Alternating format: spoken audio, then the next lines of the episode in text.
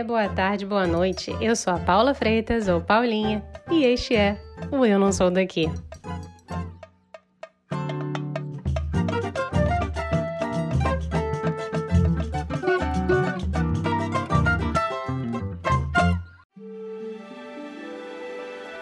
Quem aí já não escutou de alguém algo do tipo: o ideal não é curar, é sempre prevenir doenças?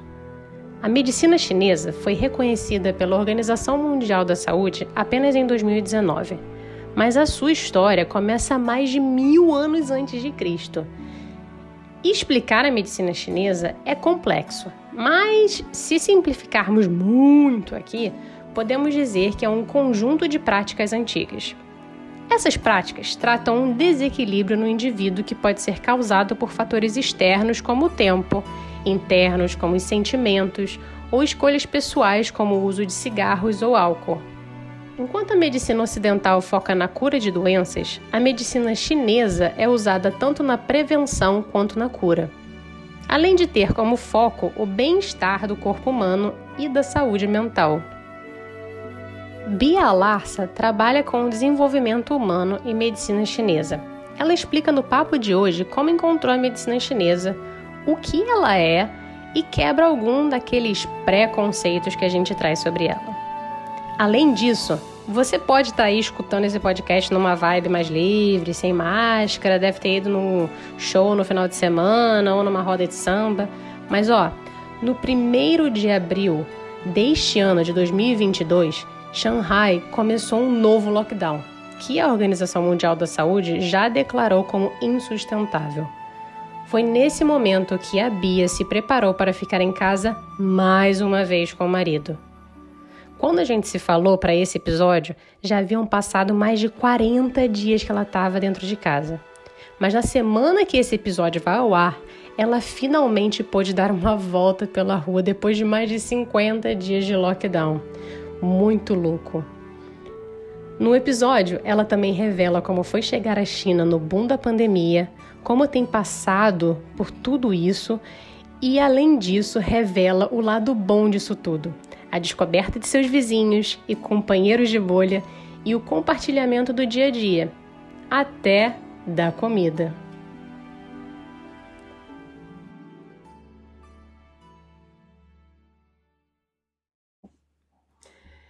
Bia, seja muito bem-vinda Eu Não Sou Daqui. Muito obrigada por você ter topado participar para conversar sobre este assunto que é tão quente nos dias de hoje. Uhum. Obrigada, é um prazer, um prazer muito grande estar aqui. Obrigada pelo convite, Paulinha. Eu que agradeço muito. Vamos começar pela coisa que eu digo que é a parte mais difícil normalmente para os convidados, mas também a mais importante que é quando eu peço para vocês se apresentarem. Quem é Bia por Bia? Sim, é bem difícil. Ainda mais para mim, eu diria que tem um quê especial de dificuldade, porque eu trabalho com autoconhecimento. Então, essa é uma pergunta muito profunda.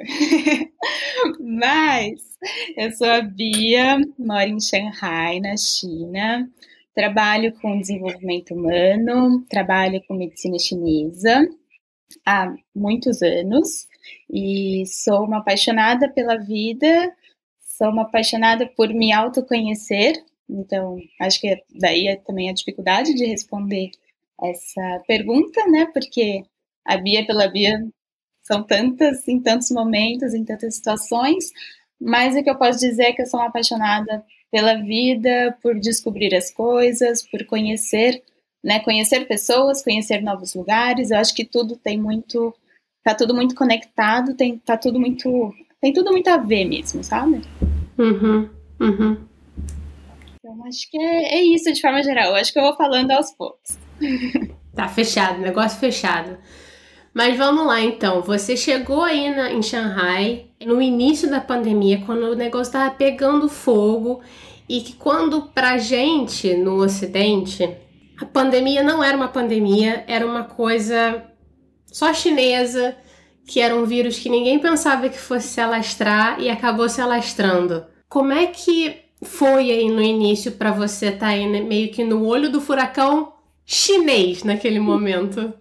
Sim, foi tudo muito louco, porque a gente literalmente chegou uma semana antes das primeiras notícias, né, de começar o Covid. Então é muito louco porque você vai, você tá lá no Brasil, você muda literalmente a sua vida, né?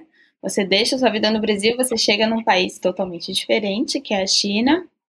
E aí dá uma semaninha ali e começa todas essas informações, né? Então, depois de uma semana que começaram as informações do Covid, a gente só começou a ouvir da família, dos amigos, volta pro Brasil, volta pro Brasil.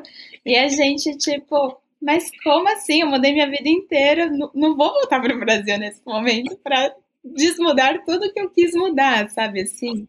Então uhum. foi. O início foi muito louco, assim, porque.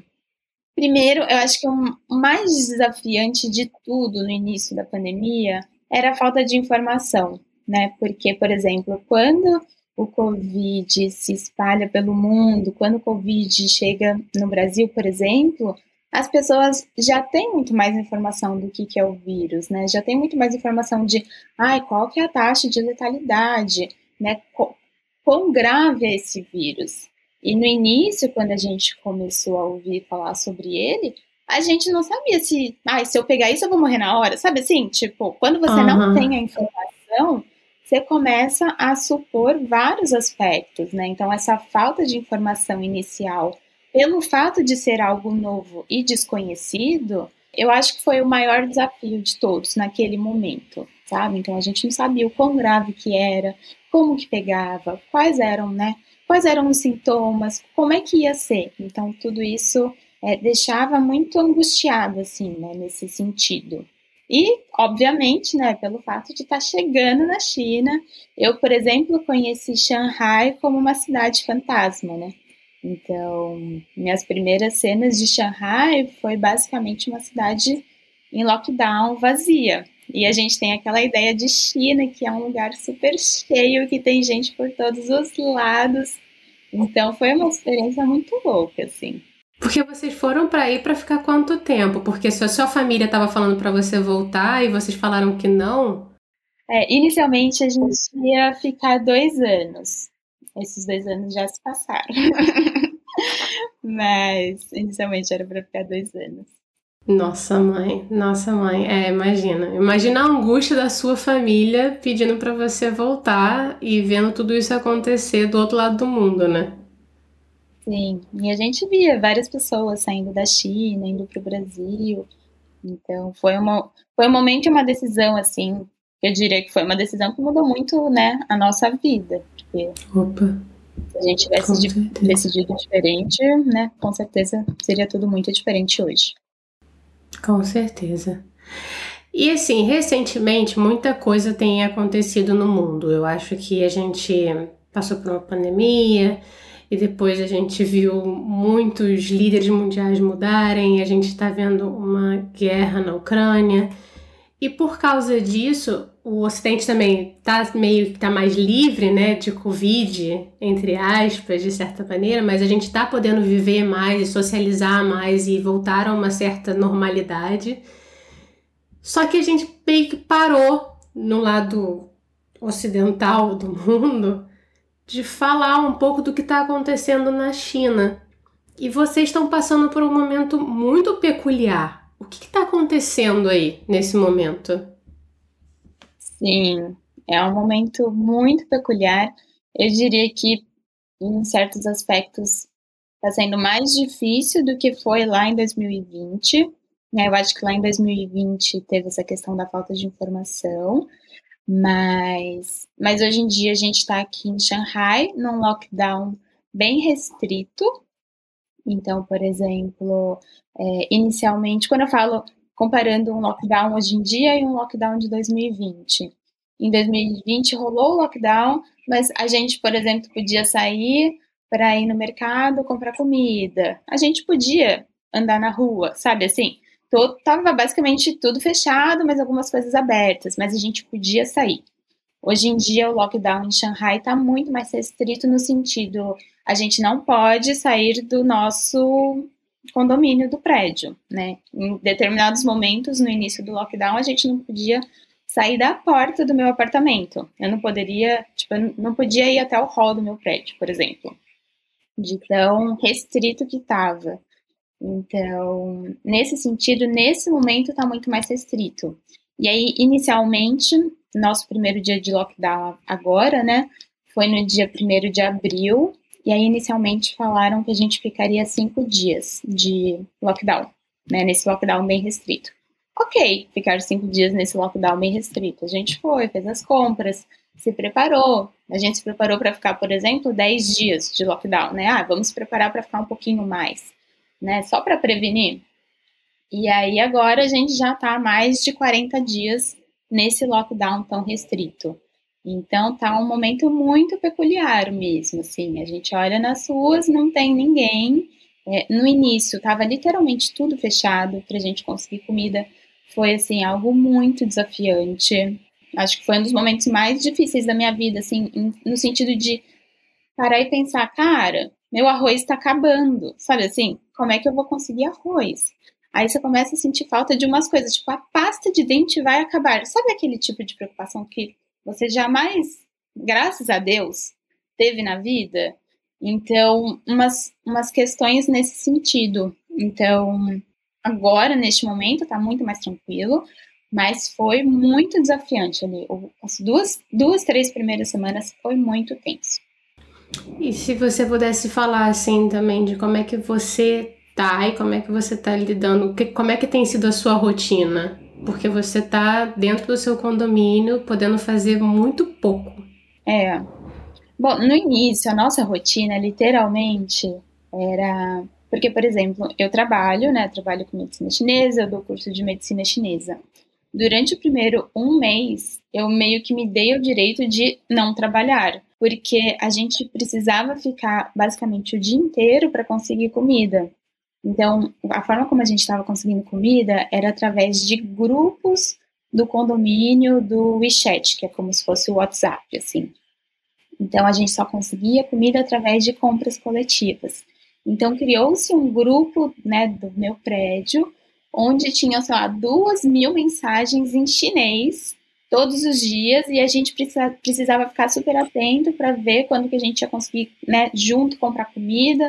Então, era uma função mesmo. Literalmente, a gente gastava horas do nosso dia para conseguir comida. Então, no começo, essa era a minha rotina. Nossa rotina era acordar preocupado com como conseguir comida. Aí, aos poucos, alguns serviços né, de mercado começaram a flexibilizar, a gente conseguiu muito mais acesso. Hoje em dia a gente já consegue, por exemplo, pedir um restaurante ou outro, assim, não voltou ao normal, mas né, questão da comida já está muito mais tranquila. E hoje em dia minha rotina já está muito mais tranquila mesmo. Então, assim, eh, a gente tenta, a gente pode ir lá embaixo no meu condomínio, tomar um solzinho. Então a gente tenta ir lá, fazer uns 20 minutinhos, a gente chama de banho de sol, do nosso banho de sol. Aí, por exemplo, tem uma pessoa aqui no meu prédio que ele, ele é meio que professor de boxe. Então, duas vezes por semana, a gente vai no hall do prédio e né, faz meio que uma aula de boxe para se mexer, se movimentar. Então, a gente está, assim, pensando até nessa questão né, do condomínio, da comunidade, a gente descobriu vizinhos, né? A gente descobriu as pessoas literalmente ao nosso entorno, porque rolou troca de comida, ganhamos vinho de um, fizemos boxe com outro, sabe assim? Então é como se eu estivesse vivendo num mundo totalmente à parte, literalmente. É a minha sensação. Estou vivendo em um mundo fora deste mundo em que a gente vive, sabe? É o mundo do meu condomínio, é isso. E existe alguma previsão de quando as coisas vão melhorar e vocês vão poder voltar a uma normalidade? Sim e não. Porque a gente ouve muita coisa, né? Então, por exemplo, quando a gente estava lá em abril, a gente ouviu, ai, talvez meio de abril vai começar a liberar. Aí a gente chegou no meio de abril, ai, talvez final de abril vai começar a liberar. Aí chegou o final de abril, ai, talvez, né, meio de maio vai começar a liberar. Hoje eu vi uma notícia, ai, dia, dia 20 de maio vai liberar. Mas Mas a gente, sabe assim, quando passa a desacreditar um pouco, então a gente só acredita quando literalmente estiver na rua, liberados, porque até então existe um meme muito bom que fica circulando por aqui, que é, sabe aquele joguinho, o Uno, uhum. tem uma carta mais quatro? Então é como se fosse tipo mais quatro, mais quatro, mais quatro.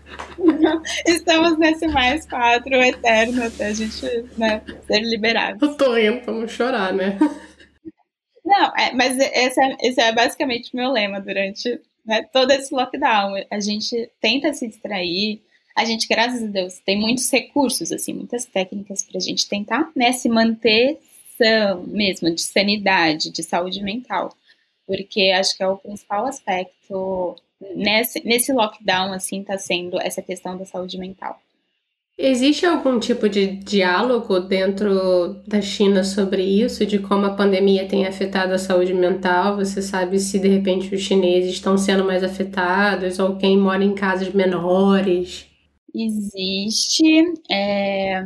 Enfim, muita, é, isso é muito interessante de falar, porque a visão do mundo, né, pelo que a gente enxerga, é que são aqueles chineses que não reclamam, que né, só obedecem. E o que a gente está vendo em Shanghai nesse momento é muita gente reclamando, muita gente inconformada. A gente, nossos amigos chineses, vários viraram para a gente, já falaram: olha, a gente está com vergonha do que está acontecendo na nossa cidade. Eu sinto muito por vocês estarem passando por isso. Então, então existe esse sentimento, né, de tristeza dos chineses. Ninguém esperava passar por isso, nem os chineses, né? A gente não esperava. A gente sabia que uma hora ou outra, né, o vírus ia chegar, porque querendo ou não, a gente nesses últimos dois anos, é, tudo isso está acontecendo porque é o Covid zero, né? Então nesses últimos dois anos a gente viveu aqui na China como se não existisse vírus, porque não tinham casos de vírus, né? A China estava realmente fechada para o mundo, mas vivendo numa certa normalidade. Então a gente estava vivendo de uma maneira muito tranquila. A gente sabia que uma hora ou outra o vírus ia chegar. Uh, agora a questão é, a gente imaginou que quando o vírus fosse chegar, ia ser exatamente do jeito que foi o lockdown lá em 2020, que ia rolar o lockdown, mas que a gente ia poder sair sabe assim? Sai de máscara, sai se protegendo, tal, tal, tal. Mas não, a grande surpresa para todo mundo foi que esse lockdown está sendo muito mais restrito do que o de 2020. Interessante. E você falou aí que tem que os chineses estão inconformados, especialmente em Shanghai. E a gente viu, né, algumas imagens deles fazendo protestos, se revoltando nas ruas. Você tem percebido isso? Eu sei que você não está podendo sair do seu condomínio, mas você tem visto mais gente falando de repente na televisão? Ou tem tido mais diálogo sobre essa, essas pessoas que estão inconformadas e uma vontade de mudar que pode ser elevada? E você acha que isso talvez tenha sido elevado por causa do Ocidente estar tá mais livre, de certa maneira? Eu acho que existe, por exemplo, eu acho que o governo, de uma forma geral, não esperava uma reação da população tão forte. Não, não esperava, tipo, esse, esse inconformismo, sabe assim? Então, a gente vê que eles estão tentando agilizar, estão tentando normalizar os números, estão tentando diminuir os números, né, para ter essa liberação mais rápida. Então, a gente sente que essa pressão da população talvez esteja pressionando é, o governo. Mas tem muitos aspectos aí para, sabe assim, complexos, muitas variáveis envolvidas. Então, em outubro, por exemplo, vai ter um, um super evento que acontece que é quase como se fosse uma reeleição. E aí então, esse evento, o fato de estar um caos aqui em Shanghai nesse momento, pode impactar diretamente nesse evento. Então, são várias variáveis muito complexas para como estão lidando com essa situação aqui agora em Shanghai. Olha, vai ter uma eleição então. É, é o que é como se fosse uma eleição, mas é uma eleição, enfim, é, do sistema né, político chinês. E você. engraçado você trazer essas questões que são várias variáveis, né? Porque eu acho que muitas vezes a gente acha que, como você falou, que eles pegam e aceitam e que tá tudo bem e que o governo mandou e é isso, bola para frente. Só que no fim das contas, não necessariamente, né? Não é bem isso. Sim, é, é muito complexo. Enfim, dá para falar durante lá, um dia inteiro as diferentes variáveis que fazem, né, essa situação ser assim. Vou mudar completamente o rumo da prosa agora.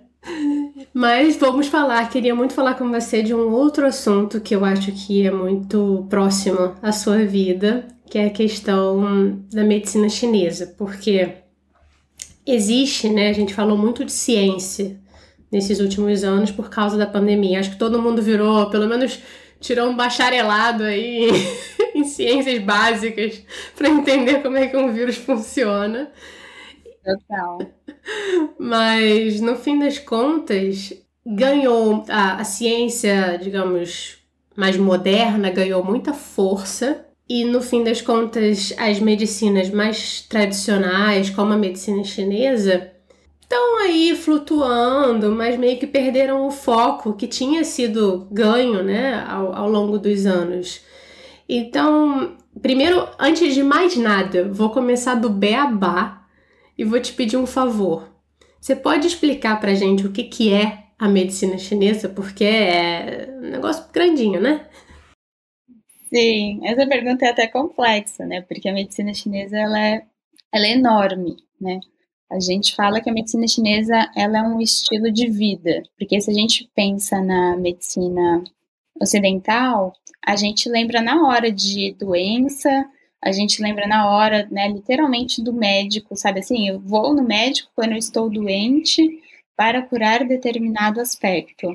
É, a medicina chinesa, ela tem uma questão de filosofia de vida mesmo, sabe assim, é muito mais um foco no, no bem-estar ali no dia a dia. É, é o é quase um passo, obviamente que o depois também, mas tem muito desse aspecto antes de precisar ir no médico, sabe? Então, é, é o seu dia a dia, é a sua alimentação, é, são as horas do dia, tem a ver com a estação do ano que a gente está vivendo, tem a ver com a atividade que você vai fazer em determinado horário, então, ela é muito ali aplicada no nosso dia a dia. É interessante porque, por exemplo, quando a gente fala né, sobre esse lado científico do Ocidente, a gente começa a ver que cada vez mais, na verdade, o Ocidente está começando a abranger mais o que eles chamam de medicina integrativa, né, que é uma medicina menos voltada ali especificamente para a doença, mas mais voltada para a saúde, para o bem-estar. Então, a medicina chinesa ela tem este foco muito grande na saúde e no bem-estar, para não chegar na doença. Interessante. Como é que você caiu no mundo da medicina chinesa? É, foi muito interessante porque eu trabalho né, com desenvolvimento humano há 10 anos e tem muito um lado de psicologia né, dentro do que eu trabalho. Quando eu cheguei na China, minha ideia era entender realmente a perspectiva né, psicológica é, do ponto de vista chinês. Então, eu fui procurar é, a psicologia aqui dentro da China. E aí foi quando eu me deparei que não existe o conceito específico de psicologia na China, porque o conceito de psicologia está dentro da medicina chinesa, justamente porque a medicina chinesa ela enxerga o ser de uma forma mais completa. Então, é o mental, é o corpo, tudo junto. Não existe tanto essa questão separada. Então, acho que isso é uma coisa que diferencia muito, por exemplo, a medicina chinesa da medicina ocidental. Né? Na medicina ocidental, você vai ter ali é, o pediatra, você vai ter o cardio, você vai ter, enfim, os diferentes níveis de especialistas. Enquanto aqui na medicina chinesa, o médico chinês ele vai te olhar de uma maneira geral. Isso inclui também o lado psicológico, o lado emocional, né? Então é muito interessante. Mas não existe então focos, não existe um médico chinês com foco em psicologia, entre aspas, ou um médico chinês com foco em digestão, não sei. Não, não existe. Ele, obviamente que existe, mas aí é muito mais com uma base é, holística pensando nas síndromes. Aí a gente começa a falar de algumas, algumas linguagens mais da medicina chinesa, né? Então, você vai entender, por exemplo, a pessoa tem ali vários sintomas. Você vai entender o que, que tem por trás desses sintomas, que são as síndromes. Então, aí você vai analisar essas síndromes. Então, essas síndromes não é de repente um algo específico, é um algo mais completo, mais complexo. O que, que seria uma síndrome? Tipo, me dá um exemplo só para a gente entender um pouquinho. Tá, é difícil, é, deixa eu tentar exemplificar. Eu, por exemplo, tive durante muitos, muitos, muitos anos é, uma rinite muito forte, né? Tentei curar essa rinite durante muito tempo. E eu tinha também uma dor, né, na lombar, ali embaixo da lombar, na back pain, é, muito forte também. E eram duas coisas que eu tentei, tentei, tentei tratar de diversas formas quando estava no Brasil. E aí, quando você chega aqui na China, o médico, né, a medicina chinesa, ela vai te analisar de uma maneira mais holística. Então, ela vai lá observar, ok, você então tem uma rinite muito crônica, você tem uma dor nas costas muito crônica, você é uma pessoa que é gelada. Quando eu observo a sua língua, a sua língua, ela é branca com estes sinais. O seu pulso, então são algumas maneiras de você fazer o diagnóstico, que aí você vai chegar ali, ou seja, você tem uma síndrome de fraqueza, que a gente fala, por exemplo, no rim. Então, essa síndrome de fraqueza no rim, ela vai levar alguns desses sintomas que a gente, né, apresenta, eu diria. Então, por exemplo, com a medicina chinesa, né, depois de entender tudo isso e depois de ir tratando, eu nunca mais tive a minha rinite. O meu marido também ele tinha um refluxo e uma gastrite muito crônica que também ele tentou tratar de diferentes formas no Brasil durante anos. E aí ele chega aqui, né, na medicina chinesa é dia, dia, diagnosticado conforme, né, a medicina chinesa. Ah, você é uma pessoa muito young, com calor no pulmão, tal, tal, tal. Aí é o diagnóstico, né, da medicina chinesa. Então, precisamos mudar a alimentação de determinada forma, atividade de determinada forma, né? De repente, acupontos, acupuntura, e utilizar algumas técnicas, e aí sim você vai tratando. Então, é um jeito muito diferente, né, do, do que a gente está acostumado no Brasil. Não é que ele foi num gastro para tratar é, o refluxo. Não, ele foi no médico chinês. Não é que eu fui, né, por exemplo, falando da minha dor nas costas, eu fui no ortopedista, alguma coisa assim. Não, é um médico chinês. Pergunta idiota e não me mate. Pode falar. É. E é fascinante, porque, é fascinante também ao mesmo tempo. Sim, porque assim, é, tem umas perguntas que é difícil responder, porque seria preciso explicar de uma maneira muito mais didática a lógica para chegar até lá. Então, por exemplo, no curso, eu acho que para a pessoa entender tudo isso que eu estou falando, vai demorar ali umas três aulas, porque tem várias questões mais básicas para entender. E aí as coisas vão fazendo sentido. Talvez aqui, assim, fique muito jogado, sabe? Uhum. Mas uma coisa que é interessante, porque você falou assim, tem o diagnóstico, né? Então, assim, por exemplo, você tinha rinite. E aí ele foi te avaliar de uma maneira mais holística. É correto eu dizer que não tem uma a medicina chinesa não elimina de certa forma a medicina ocidental, a medicina moderna, eles elas meio que trabalham em conjunto? Super, super, é correto, sim. Porque cada uma, ela cada uma tem as suas tem as suas maravilhas, sabe? Você pega, por exemplo, na medicina ocidental, toda a evolução, todo o avanço né, da, da, parte de diagnóstico, dos exames, é muito maravilhoso.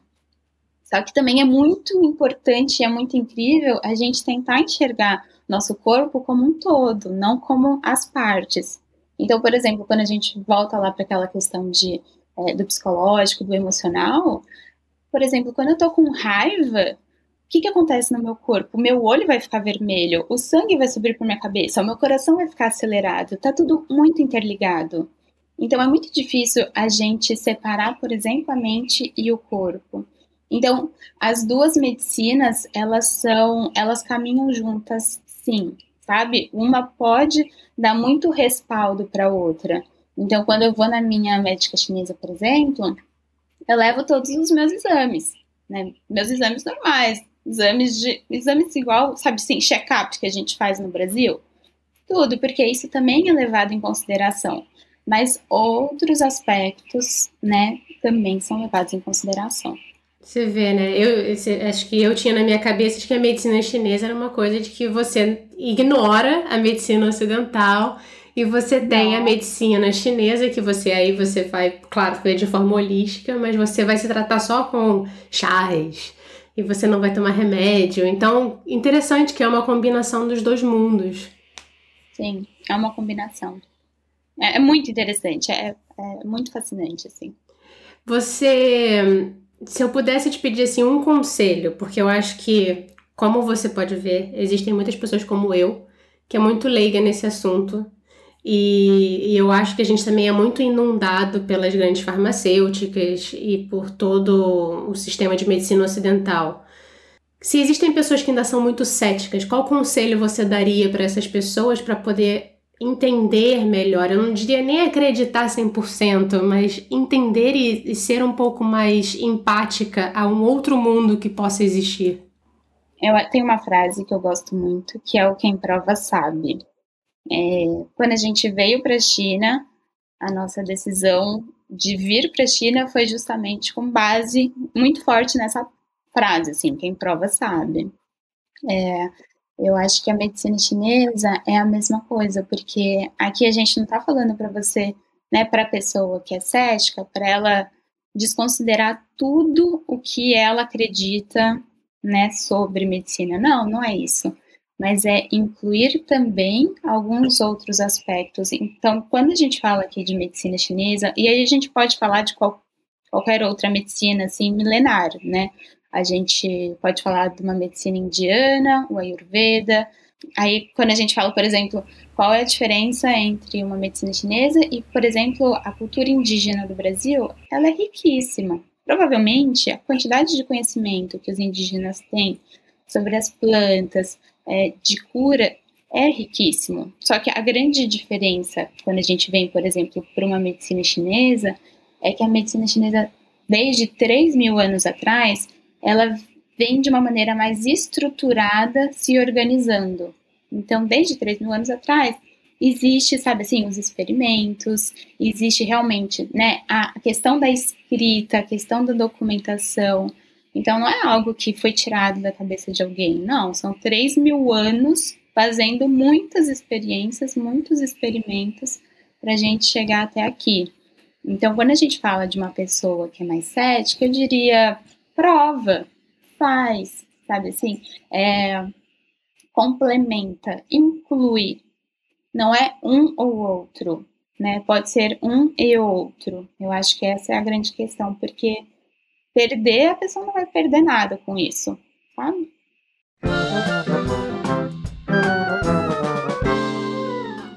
Bom, dona Bia, vamos agora de momento chorrindo, que é aquele momento rir para não chorar, que é quando eu peço para você dividir um grande perrengue ou uma grande gafe que você passou aí nesses seus anos de China. Eu sei que você está vivendo um perrengue nesse momento.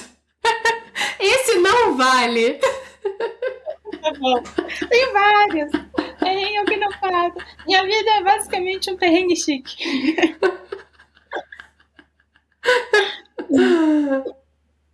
Sim, vamos lá. Bom, teve um. Bom, tiveram vários, né? Mas assim, teve um muito perrengue, que foi o seguinte, no ano passado, a gente. A gente gostaria de ir para o Brasil, mas a gente não foi justamente pela dificuldade depois de conseguir entrar na China. Então a gente falou, ah, então vamos planejar uma viagem para uma lá para um lugar muito longe da China, quase Tibete, assim. Uma viagem que a gente queria muito fazer, uma viagem maravilhosa. Aí a gente ia no dia 24 de dezembro para chegar lá e pegar o Natal e o Ano Novo. Porque eu tava assim, eu me nego em passar o meu Natal em Xangai. Tava nessa, né? nessa, com isso na cabeça. Fiquei seis meses falando, não vou passar o Natal em Shanghai, não vou passar o Natal em Shanghai, não vou passar o Natal em Shanghai. Ok. Aí chega no dia 23 de dezembro, a gente vai, né, chegando em casa, a gente começa a ver umas ambulâncias na frente da nossa casa, do nosso prédio. E aí a gente falou, putz, lascou, porque, né, a gente vai entrar em casa, com certeza tem a ver com Covid, e a gente vai ficar preso de lockdown. Então, dito e feito, a gente até ficou na dúvida, será que a gente entra em casa ou não? Mas entramos em casa. Entramos e foi isso. A gente ficou de lockdown e aí foram dois dias de lockdown. Ou seja, do dia 23 ao dia 25. Ou seja, o meu Natal não foi só né, em Shanghai, como foi em Shanghai, em lockdown, presa no apartamento. E aí, para piorar, deu uma hora da manhã, do dia 24 para o dia 25, rolou um PCR no hall do meu prédio. Então, assim, foi tipo. Você tá de brincadeira? Não, não tô de brincadeira. É tipo, Feliz Natal, sabe assim? Da uma hora da manhã, a gente fazendo PCR. E aí, e nisso, a gente perdeu a nossa passagem, porque a gente ia viajar lá pro outro lado da China no dia 24. Aí a gente ficou tipo, ok, vamos ver se a gente né, reprograma ou não. Viajamos no dia 26, né? Reprogramamos, tal, tal, tal. Fomos dia 26, chegamos lá do outro lado da China, fizemos uns passeios maravilhosos. Aí no dia 31, a gente foi para uma montanha no meio do nada, que era um vale tibetano sagrado, uma coisa mais maravilhosa do mundo, assim. E a gente ia ficar lá do dia 30 para o dia 31 e ia voltar. Mas aconteceu uma nevasca tão forte, mas tão forte, que a gente ficou preso no, no vilarejo, lá no meio do nada, assim.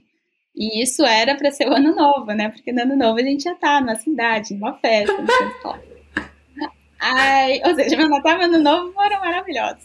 Aí, ok. Então, dia 31, a gente, esse foi, né, nosso ano novo, a gente no, preso no meio, né, do nada, numa cidade, num uma aldeia com, sei lá, 200 pessoas. E aí a gente acordou no dia 1 de janeiro. Começamos o ano com o pé direito, porque a gente decidiu, como os carros não estavam conseguindo nem entrar e nem sair desse vilarejo, a gente decidiu fazer uma trilha a pé para chegar até um lugar. Então foram seis horas de trilha com nossa mala, né, nosso, nosso mochilão, no meio da neve. Quase morri várias vezes. morri de cansaço, morri no precipício. Jesus! Até chegar num, num ônibus, num local do ônibus. Mas assim, foi um perrengue tão grande, meu Natal Ano Novo, assim, sabe? Assim, foi perrengue atrás de perrengue. Você fala, meu Deus. Né? Cara, mas vocês pegaram uma. Vocês pegaram a, a, o mochilão, botaram na escola. Existia uma trilha? Ou vocês falaram assim, não, o Google Maps está mostrando do ponto A ao ponto Z, vamos embora. Não, existia uma trilha. Existia uma trilha justamente para essas situações. Mas assim, quando a gente chegou, foi, sei lá, você pega uma hora de carro, um carro específico do governo, porque é uma, um vilarejo no meio do nada, sabe assim? Então, é uma missão para você chegar lá de carro, para sair, então, a pé, de trilha. Mas existe uma trilha como se fosse uma rota de fuga, assim mesmo, sabe assim? Em último caso, você vai por ali. Mas, nossa, foi lindo, maravilhoso. Foi, assim, uma, uma das, né, em termos de trilhas, uma das trilhas mais maravilhosas que a gente já fez, mas assim, foi loucura. Então as pessoas que moram nesse vilarejo, quando neva, elas ficam presas ali. Ficam, ficam presas. Elas já têm o estoque delas ali. E eles também, né? O que a gente faz em seis horas de trilha, eles fazem em quatro sorrindo, né? tá lá a Bia sentada num, num montante de neve. Eu não aguento mais. Foi, foi. E uns precipícios, assim, que você fala, ai meu Deus do céu. Não, detalhe, chegou tipo, dia 1 de janeiro, duas da tarde, eu já tava cansada no meu ano, sabe assim? Tipo, já passei todos os desafios que eu podia ter passado nesse ano. Só que não, eu não tava esperando pelo lockdown em Shanghai. Vamos agora de momento bate-volta, que é aquele momento que eu visto aqui minha máscara de Marília Gabriela e faço um ping-pong rapidinho com você, tá bem? Tá ótimo. Então vamos lá.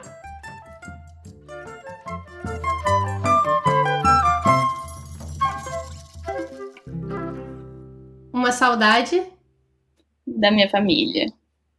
Meditar ou fazer terapia? Depende do momento. Safada roubando. São dois muito maravilhosos, mas depende do momento mesmo. Um lugar em Shanghai? O templo, do lado da minha casa, chama Jinyan Temple. É lindo e maravilhoso. E eu ainda olho para ele e dá um, um aconchego de casa, assim, sabe? Um lugar na China? Guilin. É lindo. São aquelas montanhas bem. Bem cenário China, sabe? Tem um mocinho no barquinho com aquele chapéu é, redondo. No... Ah, é lindo. Dumplings ou noodles? Dumplings. Uma angústia? Estar longe. A Bia é mais Ying ou é mais Yang? É mais Ying, com certeza. Um desejo para o futuro na China? Eu só consigo pensar que o lockdown acabe logo. Nesse momento, é só isso que eu desejo. Estamos aqui na torcida, Bia. Estamos aqui na torcida. Agora, já que você falou que você é mais Ying, você vai precisar explicar para as pessoas o que é ser uma pessoa mais Ying. Hum, ótimo. É, também daria para falar durante horas sobre né, ser uma pessoa mais yin, sobre ser uma pessoa mais yang. Mas, por exemplo, quando eu falei ali, né, que eu tinha muita rinite, que eu tinha né, uma dor na lombar, eu sou uma pessoa muito fria, minha língua é branca, eu sou uma pessoa um pouco mais tímida. Todas essas características juntas, elas tendem a dizer que você é uma pessoa mais yin. Tá? Então, o yin, ele tem esse lado mais frio, mais para dentro. Então, é, são várias características que mostram que a pessoa é uma pessoa mais yin.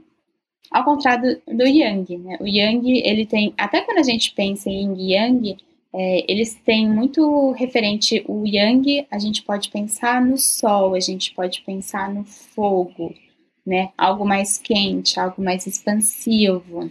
Então, aquelas pessoas que têm muito calor, aquelas pessoas que têm né, um certo. a própria gastrite, o refluxo, tudo que sobe, tudo que é mais expansivo nesse sentido é mais yang.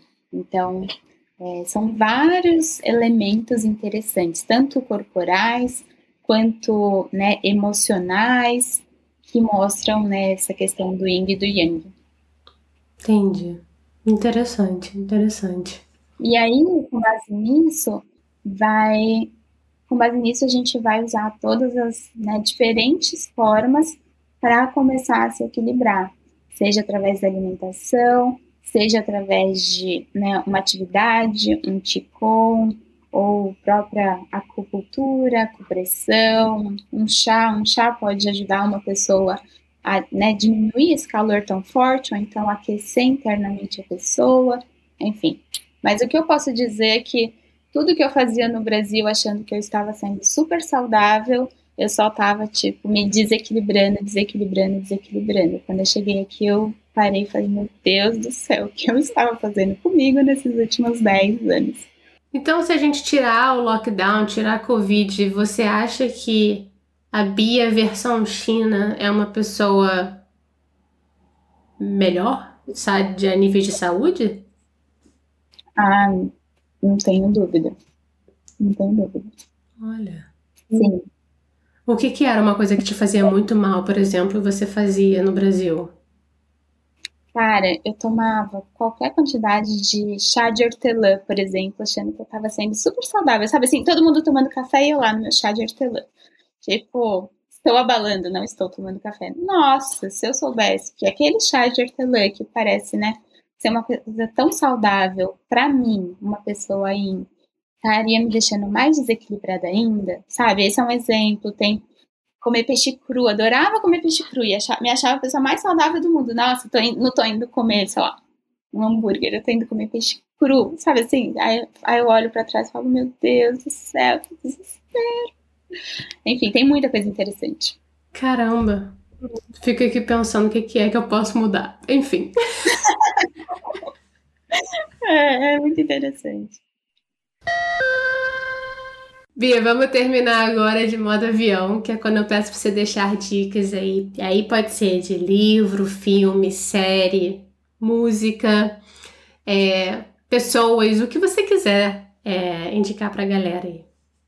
Eu, ultimamente, já que estamos falando de China e também de medicina chinesa, aqui na China tem os não sei se você já ouviu falar de dorama.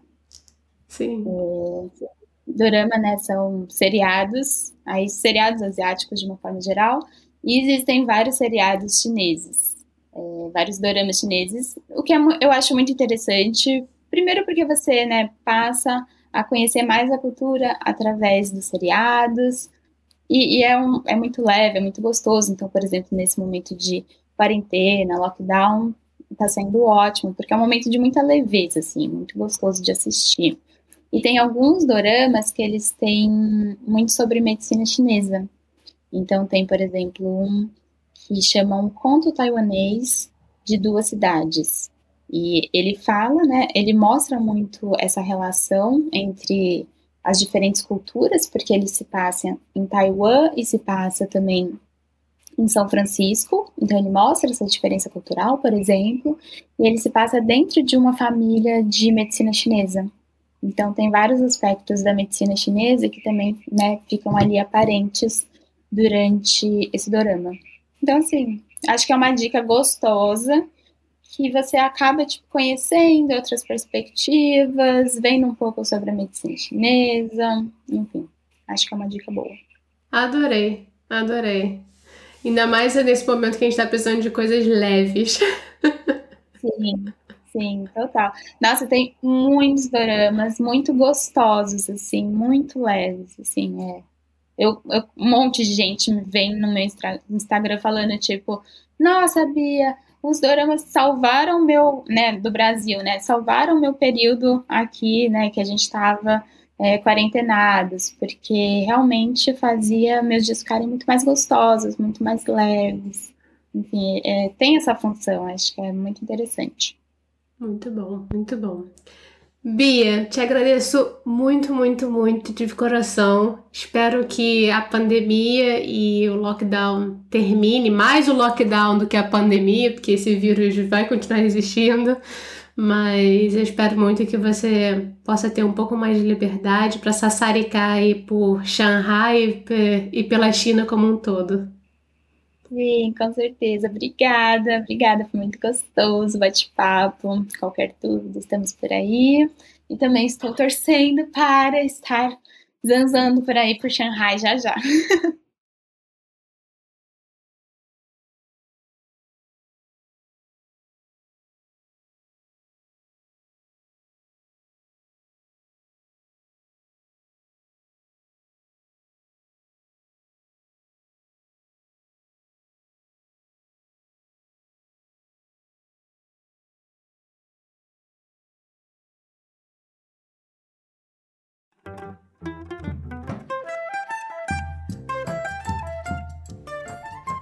Galerinha do bem, segue aí o nosso podcast no seu aplicativo de áudio, aperta o sininho do Spotify, dê cinco estrelinhas na Apple Podcasts e no Spotify também, tá?